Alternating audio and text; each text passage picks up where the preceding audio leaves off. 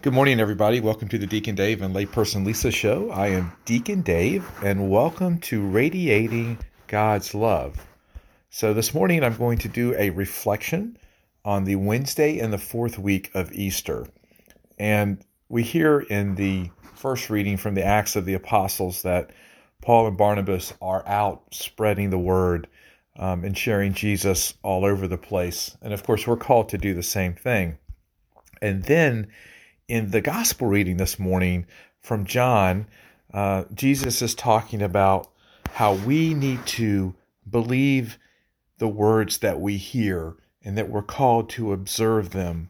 And the thing that jumped out at me, though, y'all, was this one sentence I came into the world as light so that everyone who believes in me might not remain in darkness. So there is this house, um, this three story house, uh, when I drive home. And sometimes at night when I come by, they've got every single light in the house on, every light. And I'm like, oh my goodness, why in the world are they wasting all of that electricity? But you could see all the details inside the house the table, the chairs, the people walking around.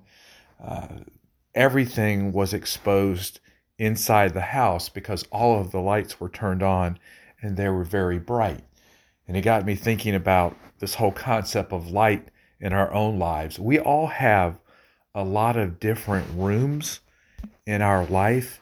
And the question is do we have all of those rooms brightly lit with Christ in our life, like that house that I see? Or do we keep some of them in the dark or dimly lit because it might be difficult if we turn the lights on. I think it kind of reminded me, first of all, when I would stay with my Granny Reeves and she would wake me up really early in the morning. And the first thing she would do is she would turn the lights on and it would like kind of startle me and wake me up. And even now, when I'm in the Florida room doing my morning prayers, Sometimes the sun is so bright, it's hard to even sit in here because I can't see anything because of the brightness. But in both cases, I'm being called to new life, um, to get up and to move forward. Uh, in the case of my granny waking me up, it's time to take on a new day. And in terms of me being in the Florida room, it's time for me um, to get up and spend time in the Word of God to see where He wants to encounter me uh, this morning and throughout this day. There are many things that happen in our life where we want to keep the door closed and the lights turned off because whatever has happened is difficult for us to deal with. But what we have to remember is is that the Lord wants to enter into that darkness so that he can bring about peace and understanding to whatever it is. And so we don't have to just like throw the lights on, okay? When we're going through a struggle, we can't sit there in the darkness. But what we can start to do is to light a little candle and put it in the corner of the room and let it flicker and then just spend time with Jesus in whatever it is that we're going through. And very gently and very comfort, comfortly and very warmly, the Lord will start to increase the light that's in that room, the light that is in our hearts, so that we can continue to move forward in His love, His mercy, and His grace. And I'm going to tell you, we have to be patient with ourselves, okay?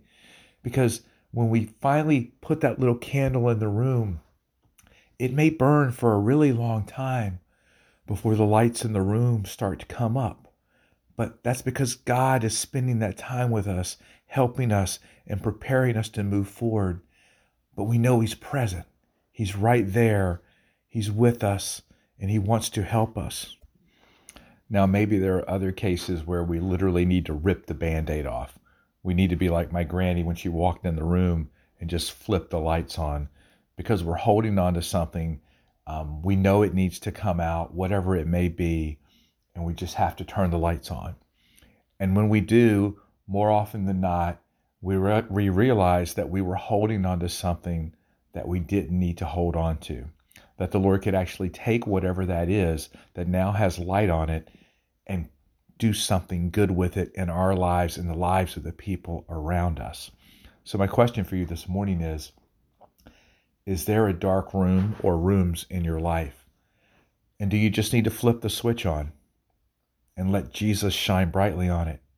Or maybe it's an area where tonight you light a candle and you set it in the corner of the room and you let him sit there with you and gently begin to illumine you and your heart and whatever is going on in that dark room.